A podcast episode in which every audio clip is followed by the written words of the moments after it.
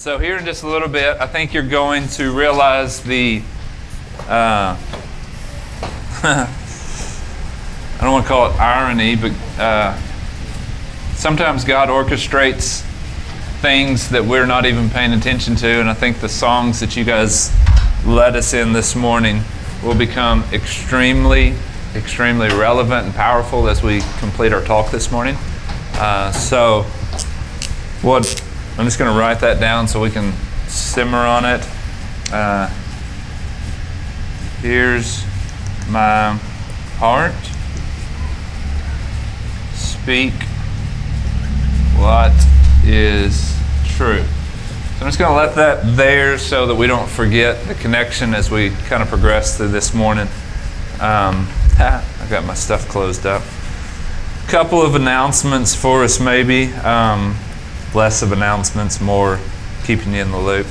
Uh, really excited about our discussion series that's going to start off next week. Uh, I think this is going to be one of um, one of the best things that we've done personally.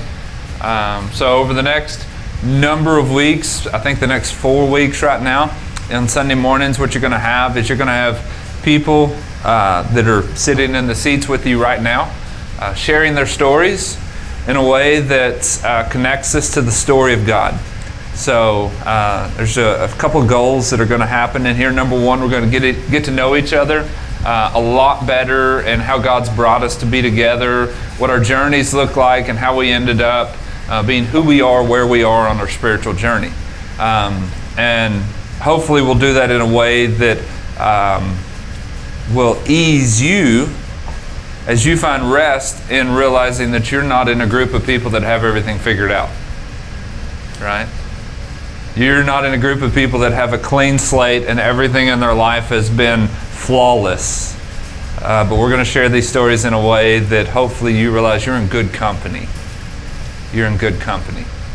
Um, and, and you can be who you are, and you can be at rest in this family, and you can be at peace in this family because um, strangely enough, the other people in a very similar boat that you are. Uh, so we want to do that over the next, and we're also going to do it in a way that teaches you to be an active listener as you hear other people share their story. So all those things are going to come to flesh out, and you're going to understand them in more depth starting next week. So great time to bring people, great time to, to, to just bring a curious neighbor, a curious friend, a curious coworker, whatever it is. Say, hey, just come with me and experience church in a completely different way than what you've probably ever done. The next four weeks will be a great opportunity for you to do that. So be in mind of the people that you want to bring to, to experience something maybe slightly different from what they're uh, even expecting. Uh, so, next thing I got for you is Tuesday night. Uh, they're having a second meeting. They're the downtown area that we are currently sitting in. Uh, there's a group of people trying to get a movement started to help um, repurpose, revitalize, and get something happening downtown. Uh, and it's called Pop Up. That's what they're doing. So, uh, quick explanation is um, there's a meeting Tuesday night. This is the second meeting of its type. Tuesday night at the Benton Municipal Building on the other side of this block. Um, and what they're doing is we're, we're brainstorming with other people in the community about uh, the pop up is actually setting up temporary ways to show what the downtown space could become on a permanent type. So, buildings like what are abandoned next to us, they may have a temporary business set up in there that's unlike anything we have could be downtown. Uh, maybe uh, different ways to use the streets, uh, different ways to use our courtyards and our unused alleys, and things like that.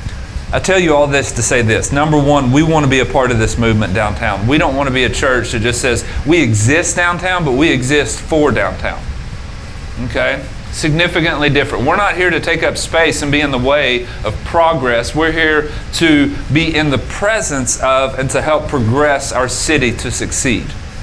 Okay? So things like this are a God given opportunity for us to not be bystanders and observers to see what happens, but to be a part of what's going to happen downtown.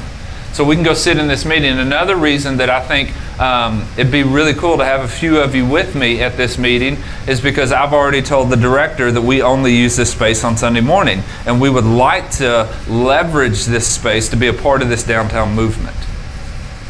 So we have a space that would really easily transition to a pop up coffee shop or this or that. So um, we have a space that's got a really unique feel. We've already got tables. We've already got a little bit of flexibility in here. So I've told them this space is available for discussion and brainstorming about how we could leverage it for the city.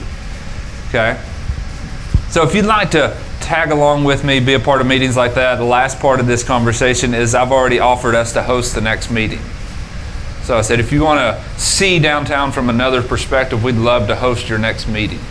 And if they clear us to do so, then that would be an opportunity for us to, in the same nature that you guys hosted your neighbors the other day, we begin to ask questions like how can we host these community leaders in a way that shows them what it's like to be a part of the family of God?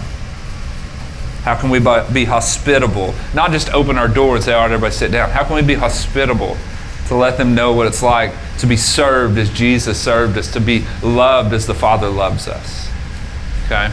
So these are opportunities of what's already happening in our city, and we get to be a part of it, not be bystanders and observe it. Okay? So, really cool things going on downtown, and I'm being very direct with the leaders to say we don't want to stand in the way, but we want to be a part. Okay? That meeting is on my email, which is not accessible because we don't currently pay for internet right here. I think it's probably at 6 or 6.30. Let me confirm that and put it on our GroupMe. I will do that. Um, which may be a good plug for us. Since you guys have done so well at giving lately, uh, if it becomes profitable, we can get internet.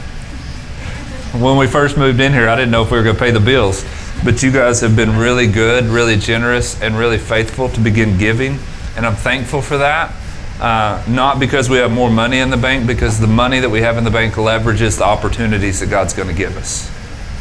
Right? So when opportunities like this come, we don't have to say, no, I wish I could, but we could say, yes, we're prepared. And that's what your finances and your gifts are doing for us as a church. Thank you for that. Let's take a poll. All that to get to this. Who typically sleeps all the way through the night? Anybody get to do that? Like if you go to bed at 10, 11 o'clock, you don't wake up until your alarm goes off. Who lives that world? Miss Tanya? Joe's like, I'm good. Most of the time. Until? Until, until I had a baby in my belly. I've never had that excuse, but I have my own excuses. So, that's actually very few of you. that's actually very, you guys need to like get some rest. Um, but I used to sleep through the night until I became a father. Right? And I'm not even going to give you a woe is me because Shelly gets waked up by our kids a lot more than I do. Um, so I'm not even going to, I do like to act like I do more than her, but I'm not going to on this. But before I became a dad, I slept really well. I slept really well. And now, um, it's not even the dad. The, the, the, kids, a lot of times, go to Shelly, but now I have dogs that bark in the middle of the night. Like my dog's, she's blind and deaf and can't see anything. And if we just leave her to herself, she'll just go to the bathroom all over herself. And now, instead of doing that, she like yelps at me at 3 a.m. in the morning. And she's staring at the wall. Yelping for me. It's, it's miserable. So 3 a.m. in the morning, I got to get up and I got to take babies, dogs out. Kids are crying Kids are coming in wanting to sleep in our bed, wanting to sleep in our floor. Um, there, it's just crazy. It's crazy the amount of things that happen in the middle of the night now. Moral of the story is I don't get to sleep throughout the night. Um, and I don't wake up very well. Uh, all that to get to this, I don't wake up very well.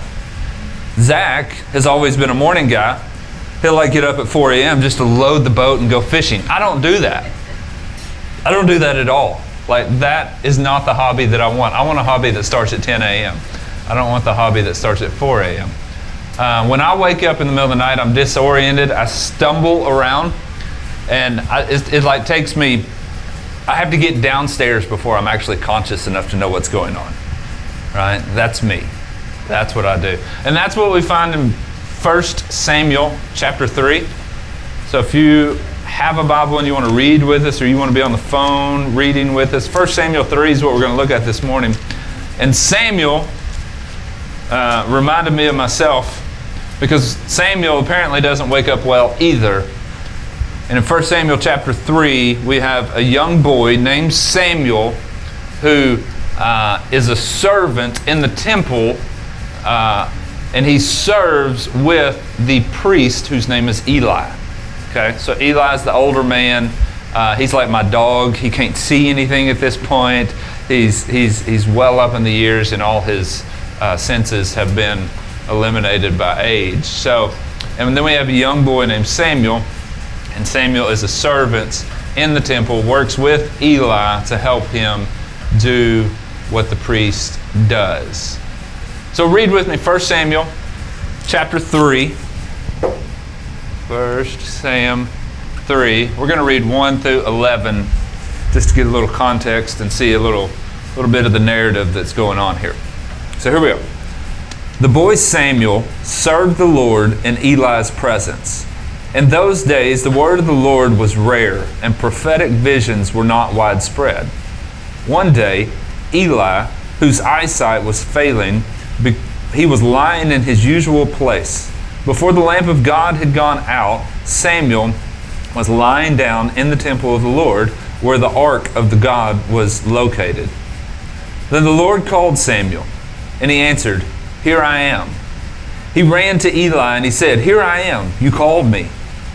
I didn't call you, Eli replied. Go back, lie down. So he went and he lay down. Once again, the Lord called Samuel. Samuel. Samuel got up, went to Eli. Here I am. You called me. No, I didn't call you, my son, he replied. Go back and lie down. Now, Samuel did not yet know the Lord because the word of the Lord had not yet been revealed to him. Once again, for the third time, the Lord called Samuel. He got up, went to Eli, and he said, Here I am. You've called me. Then Eli understood that the Lord was calling the boy. He told Samuel, Go and lie down. And if he calls you, say, Speak, Lord, for your servant is listening. So Samuel went and he lay down in this place. The Lord came, stood there, and called as before Samuel, Samuel. Samuel responded, Speak, for your servant is listening. The Lord said to Samuel. Okay? So here we are. Today we're looking at this passage to consider uh, what I think it was actually Sean that said it a few weeks back when I asked you what are some areas in life that maybe we just go through assuming God's presence without applying God's instruction, right? So what are some areas that we just we just know God's with us and he's for us and then we just kind of roll with whatever comes natural instead of asking what has God instructed me to do to walk in his presence. And one of the things that was brought up was our personal time with Jesus. It's our reading of Scripture, it's our prayer, it's things like that. You may call it a devotional time. You may, whatever you call it, it's our, it's our personal time where we are in the presence of Jesus and we intend to hear from Him. And we, we, we, we want to engage with Him, either speaking or listening. Uh, so today we look at this passage to consider that and how it is that we hear from Him. It's been said that He will never leave us or abandon us. That's repeated multiple times in the scriptures. And then Jesus explains that it is the Helper or the Holy Spirit. He is the one that will never leave us or forsake us. That when Jesus left, He said, I'm going to leave a helper with you, a counselor. The Holy Spirit is going to be with you. For those who love me and obey me, they are my children, and they have received the Holy Spirit. And it is the Holy Spirit who speaks to you. It is the Holy Spirit who is with you that never leaves you or abandons you. And it is the Holy Spirit, according to John 14, that we will have until Jesus returns again. And when Jesus returns again, we will have Jesus face to face. we will be in his presence forever. Uh, God has spoke to us primarily, first and foremost, in his written word. He spoke through the prophets, he spoke through the apostles. He, he has spoken directly to us through his written word, and he continues to speak by his Holy Spirit. These two things work together the written word and the Holy Spirit. Now, I'm not going to chase a rabbit this morning, but there are a lot of us that at times want to hear from God through the Holy Spirit without ever engaging in the written word. The problem with that is his spirit will never contradict himself. And if you are going on feelings and uh, your senses, I believe, I sensed that I have heard from God. If you're going on the senses without going on what has already been written, then you can be lied to and you can go astray. But if I believe God has spoken to me through His Spirit and it affirms what is written in His Word, then I can have confidence in what He has told me. So the two work together. Um, yet as we dictate how we want to walk in His presence, as we decide how to operate when He never leaves or abandons us, sometimes we, we rarely hear from Him. We rarely hear a word or an encouragement or, or God speaking to us, primarily because we have decided how we're going to operate. And when we decide that, then we, we don't have God speak directly to us in that type of way on a regular basis. Two observations that I want us to consider this morning from 1 Samuel chapter 3. Um, Observation, is that the abbreviation? Observation number one. Don't correct me if I'm wrong, okay? Samuel was in the presence of God, yet did not expect to hear from God. He was in the presence of God. He was sleeping in the same space as the Ark of the Covenant. We've talked, if you've been with us over the last number of months, we've talked a couple times about the Ark of the Covenant being the physical representation of the presence of God with the nation of Israel. He slept in the same place as the presence of God, yet when God spoke, he did not expect to hear anything from him, only expected to hear from Eli. He did not expect to hear from God, he only expected to hear from Eli. And I found that interesting. There, there, one word came to mind as I considered that this week conditioning. Conditioning. And I'm not talking about getting a gym membership, uh, but it's a process of changing behavior through rewards or punishment. Right? Derek had a psychology major. Did you study conditioning? Yeah. So you can change the behavior of somebody by giving rewards or punishment, by giving or taking away, and eventually you condition them to a certain response based on a certain stimulus. Um, that's the short answer. There's a lot of other stuff that could be said about that. Uh, and sometimes it says previously a neutral stimulus can create a very specific response upon conditioning. Right? So give me an example. Let's what's an example of conditioning just so we're all operating on the same wavelength here. What's an ex- example of conditioning?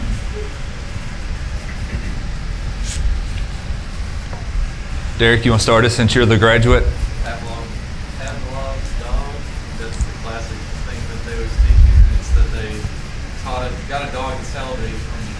Bell ring. Okay. Because they every time they ring a bell, they present food, and then they got to the point where if they just ring the bell, the dog starts salivating. Okay. Due to air conditioning, you may not have heard that, but he said The classical example is the dog, they ring a bell, and every time they ring a bell, they gave him food. And eventually they ring the bell and he begins to salivate. Previously, a neutral thing as a bell is conditioned to make him salivate because when he hears bell, he thinks food. Right? That's conditioning. My dog has conditioned me to when she barks, I get up at 3 a.m. and go take her to the bathroom. I've been conditioned. When I hear bark at 3 a.m., it means outside. It's supposed to work backwards, but she has trained me well. Right? Any other examples of conditioning that come to mind? Like when you put a rubber band on your wrist and pump yourself anytime you do something, you're, you know, you're trying to make yourself not do. Is that a thing? So, is that what? Have you? Did, does it work? Oh, that's a thing other people do. I would not be so silly as to do that. But okay, that's another one. So we're conditioning a negative stimulus to try to stop habits or whatnot. Right?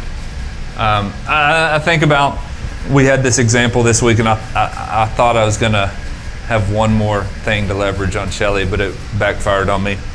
But typically, Shelly can ask our kids or our dogs to do something. Like our dog was walking through the pasture this week eating horse. Right? That's what our dogs do. Um, and, and Shelly yells at her, Gracie! She's oblivious, doesn't listen one bit. And our kids do the same thing a lot of times. Um, but then I will be sitting there, I'm like, watch this. And I'll yell at the dog, and the dog comes back home or the kid acknowledges, looks up, and comes back home. It's conditioning.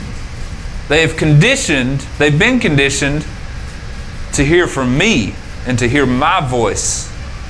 Yet, for some reason, there's a conditioning to ignore her voice. It's all conditioning. That's what it is.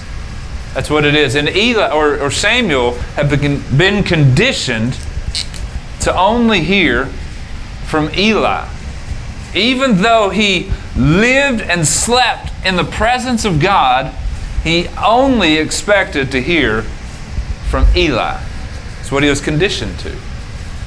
Um, so let me ask you this if not Jesus, who have we been conditioned to hear when life offers a stimulus?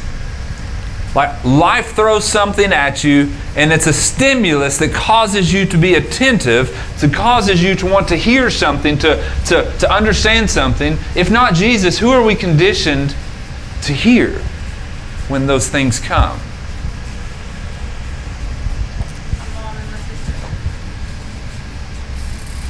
Mom and sisters. Life throws something at you, you pick up the phone and you call your mom. Mom, what do you have to say about this? What do my sisters think about this? When life has a stimulus, stimulus, I hear mom and sisters. Who else have we been conditioned to hear? Our friends. Friends.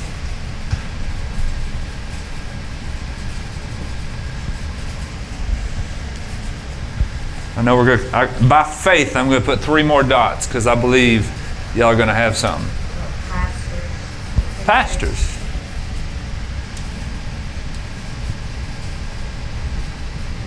Pastors, leaders,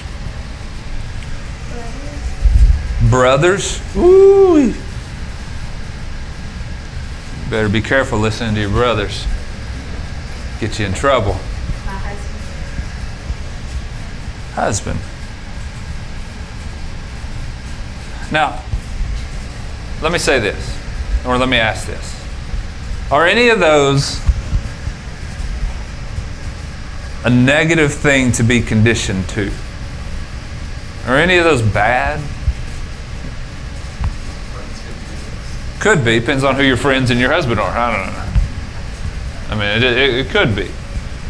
But generally speaking, those relationships can be healthy, they can be a good thing, and they're not immediately a bad thing. But here's the follow up question What do these voices offer? When these voices speak,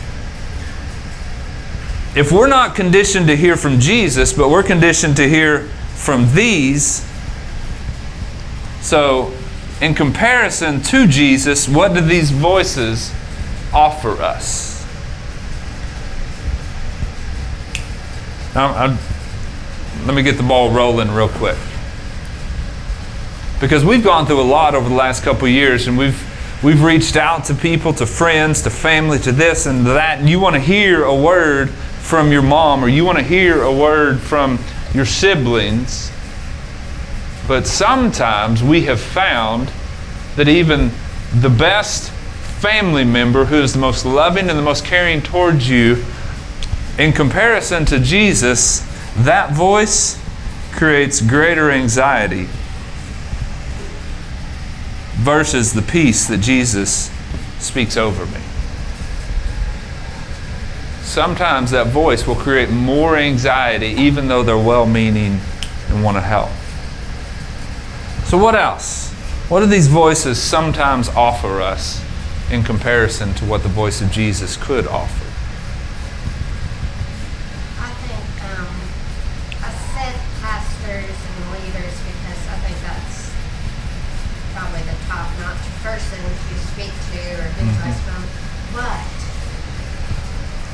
sometimes the advice might not be correct according to the situation. I've seen a couple situations where maybe, you know, it did lead to so much anxiety or because it wasn't based on, according to the person, not the preacher, Yeah. based on the word of the Lord. Yeah. So even uh, the word that's like you said, correct correction. Um, but there's the opposite of correction when they want to offer correction for your situation, but it leads you actually further astray.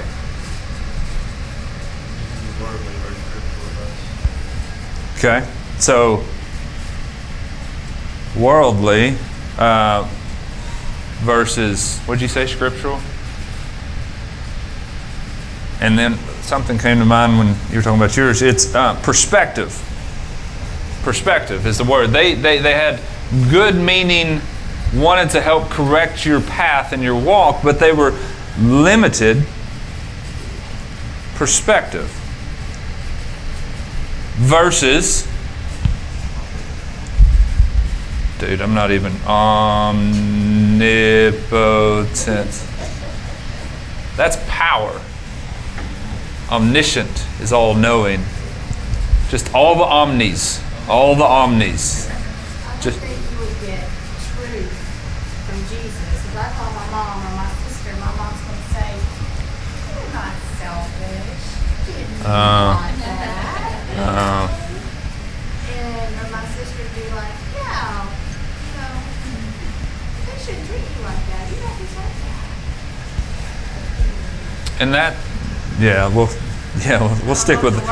Opinion's a good way to say that, but um, everybody else is thinking something else. Is because it's wrapped in emotion.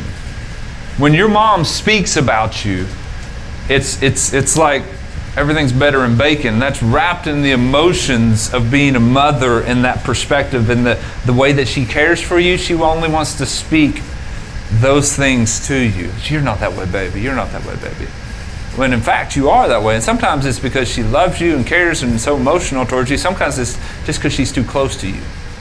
And she doesn't see who you actually are. She sees who she wants you to be. Anything else? What do these voices have to offer us in comparison to Jesus? I think sometimes they can offer us, um, you know, sometimes we're our worst enemy. We may not want what the word says. We may not want what Jesus has for us. So I want something that's gonna. I know it's not necessarily the best. Uh, the best decision for me. But I want to go this way anyway. Those friends, family members, Yeah. you know, they, they support what I really want. and what I really want is not necessarily the best thing for me, what Jesus Mhm. has for me. So they offer that, Let um, me- let me that ref- advice or that perspective that I really want to hear, but necess- it's not necessarily the best thing. Yeah, yeah. So they, these people sometimes give you a yes when Jesus will give you the best, right? It's like, do you want to settle for a yes when you could have the best?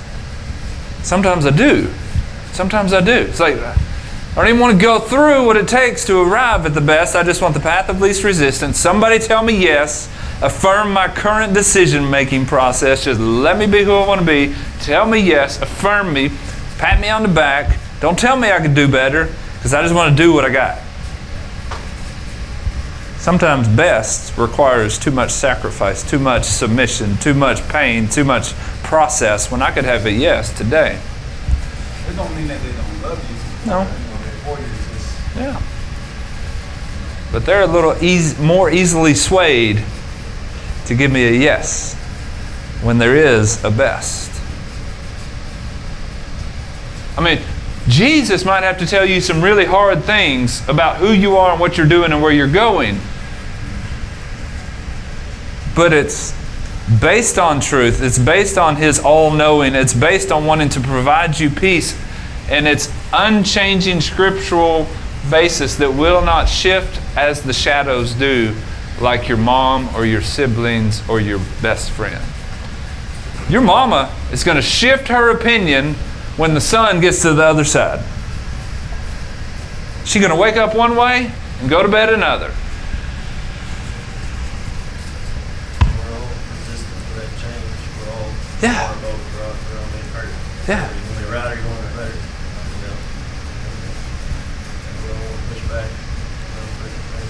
Jesus is unchanging, not shifting like the shadows. And what he offers you is best today, and it's going to be best tomorrow, and it may be hard today, and it may be hard tomorrow, but it's worth going with. It's worth going with. Right? So, Samuel lived and slept in the presence of God, yet he did not expect to hear from God, only expected to hear from Eli. And although Eli may have had the best intent for Samuel's life, here's how it stacks up. Because he was conditioned to hear from Eli and not from the Lord. Observation number two. Man, I got to get a bigger whiteboard. Number two. Sam, not you, Sam, Samuel, changed his conditioning by changing. I forgot my note. His response to the stimulus. Samuel changed his conditioning, how he was wired, what he heard. He changed the conditioning by changing his response to the stimulus. He said,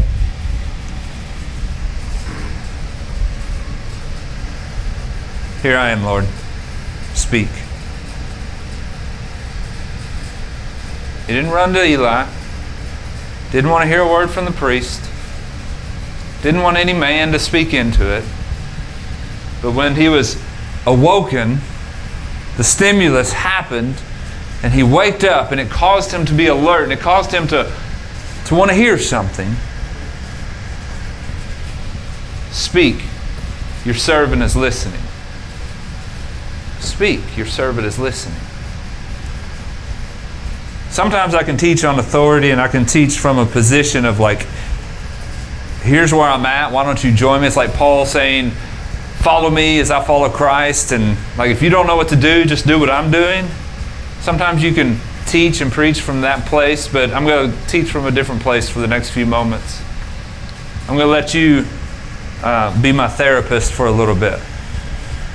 So, I've had seasons of life and in following Christ where I've had like this extreme clarity, this prayer life where it's so intimate and so um, clear, just to where you hear from God, He speaks to you, you, you take time to be, to be silent, to say, Speak for your servants, listen, and whatever you got to say, I want to hear it right now. I want to hear all of it. I've had those seasons, I know what that's like. But in this season, just to be honest with you, I find it difficult in this season to be silent and to say, Speak. Your servant is listening. I find that difficult in this season. It's not easy, it's not natural. I've had seasons where it was, and it was extremely beneficial and fruitful in my life. And I can reflect on those with just admiration towards those seasons, but even when I reflect on those and I engage in prayer right now, I find it difficult to pray that prayer. So instead of you reflecting on your own struggles, I'm going to let you reflect on mine. Why do you think that might be difficult for me in this season?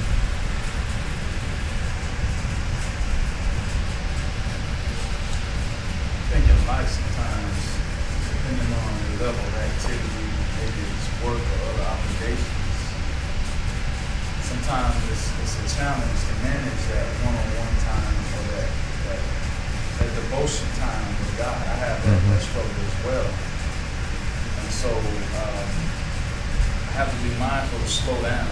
You know, Lord, this is, this is going on. I feel like I'm just, just kind of running and gunning, so to speak. And I just need you to slow things down so I can hear your voice, Yeah. so I can be in your presence. Um, because the enemy's busy as well. Mm-hmm. And so I think there's times in our lives where um, those things, activity in our life is increased. Mm-hmm. So now where we used to have more time with God, maybe in the morning, maybe in the evening, or maybe two three hours, that time is being taken because there's other activity there. Yeah. And so just, for me, it's asking God to give me wisdom, you know, more than anything in those situations. I know we're, Mhm. we're reflecting on you, but I think that's part of it. You know, in Mhm. this season, I wasn't as busy. I didn't have this. Mm-hmm. Or maybe there's other things that, that are going on in my life that are affecting me. Like, God, how do I manage this? How do I uh, deal with this the way that you have me Yeah. to deal with it? So I think that's that's part of it. It may not be the case for Yeah. everyone, but I think that's part of it. I think when you're saying that, I'm thinking about um, like if you're married and you have an argument with your spouse, uh, the hardest the hardest part of the conversation you need to have is starting the conversation. It's it's re-engaging that first re-engagement. It's it's being the one to step up and say, "I'm here." Right? let's talk.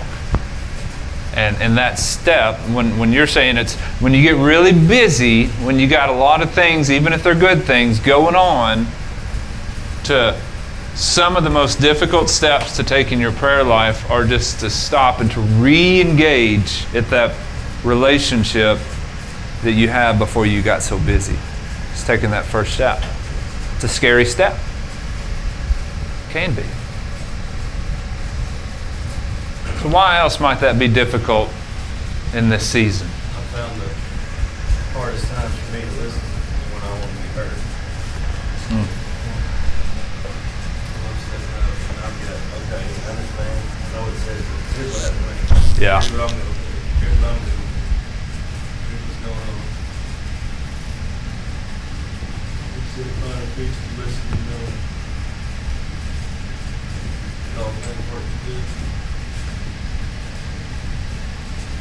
Wanting to be heard instead of wanting to listen can make this a difficult task.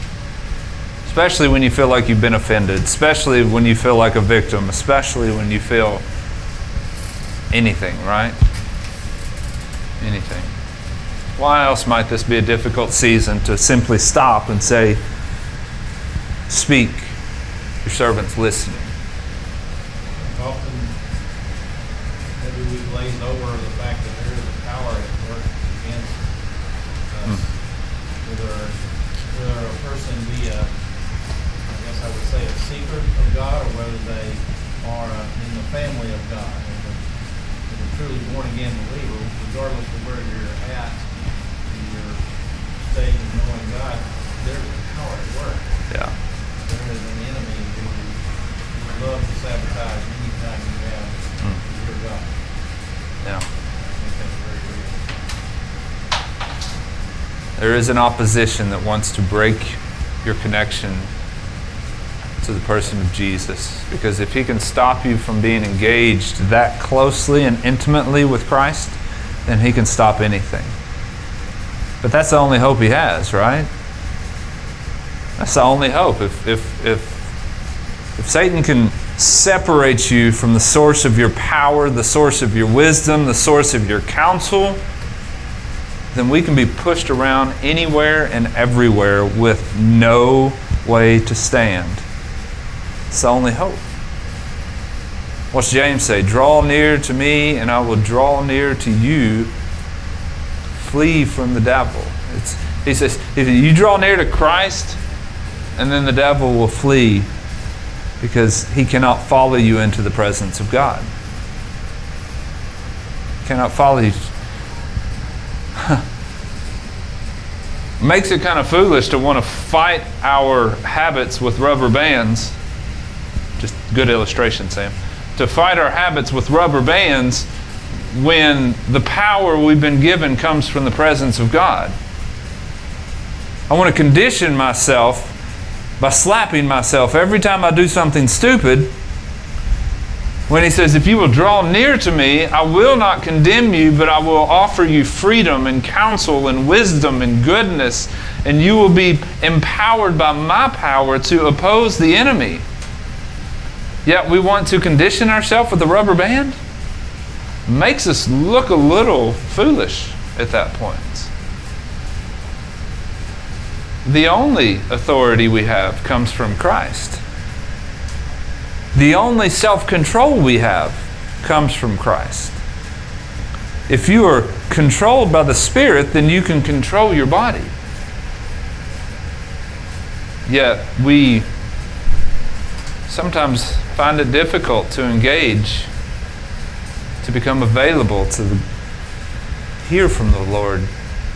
We'd rather hear from rubber bands. That's interesting.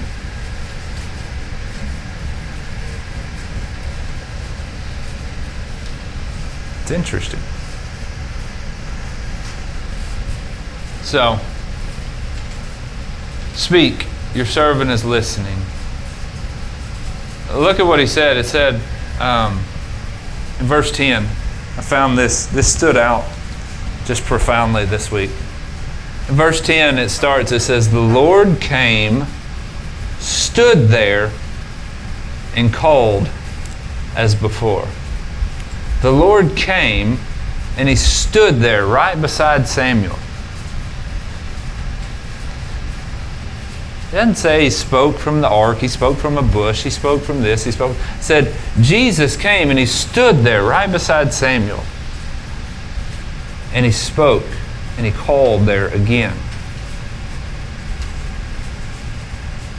When I read that this week, these, the image that that created almost haunted me. Because it's like, how sad would it be? You got little Samuel, and you got little stick figure Jesus before he was Jesus, because this is thousand years before Jesus was born. But he came to Samuel, and it said he stood there, waiting to speak to him. And, and the thing that haunted me is this: what? How sad would it be for us to be scrambling around in all of life to hear from all of these people? Speak into my situation. Speak into my life. Speak into this. Speak into that. Tell me what you think. Tell me what I need to see. Tell me what I need to hear. Well, all the while, Jesus comes and he stands in our presence to directly speak a word into our life But the only reason we have not heard him is because we're scrambling around to hear from everybody else. We have conditioned ourselves not to hear from him with no expectation of doing so. And we want to go hear from my wife. Now, my wife has a lot of wisdom and a lot of counsel, but she is not Jesus. Okay? Jesus came, stood there, and he called out to Samuel. The only reason Samuel heard him this time is because he changed his response to the stimulus. When he was awoken, he said, Speak. I'm listening this time. Now, I don't know what the stimulus is in your life. I don't know what's waking you up in the middle of the night. I don't know what's keeping you awake in the middle of the day. I don't know what causes you to wrestle with thoughts and fears and anxiety. I don't know what physical things ail you. I don't know what mental things ail you. But here's the situation is Jesus stands with you, ready to speak into you. And while we're scrambling around wanting to hear from everybody else, He's got a word for you. He's got help for you. And the only reason we're not hearing is because we're not asking for it. That's it. You went and asked your dad. Now, your dad may be 60 years old and have a lot of experience, but he's not Jesus. It's just not.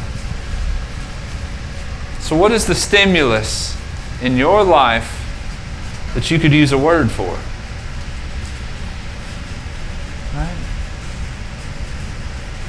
What is the stimulus in your life that you could use a word for?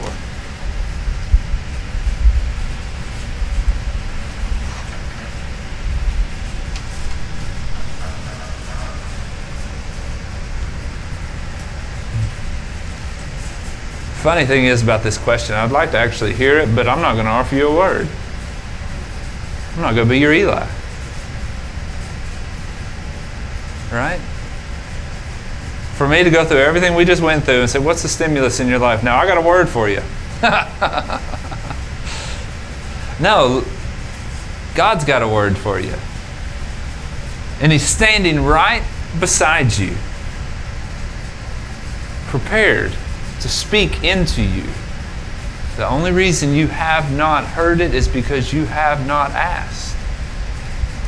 You have not stilled your soul and say, Speak, your servant is listening.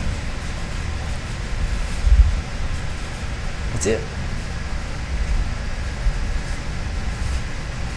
Tyler, will you come back and lead us in the chorus of that last song?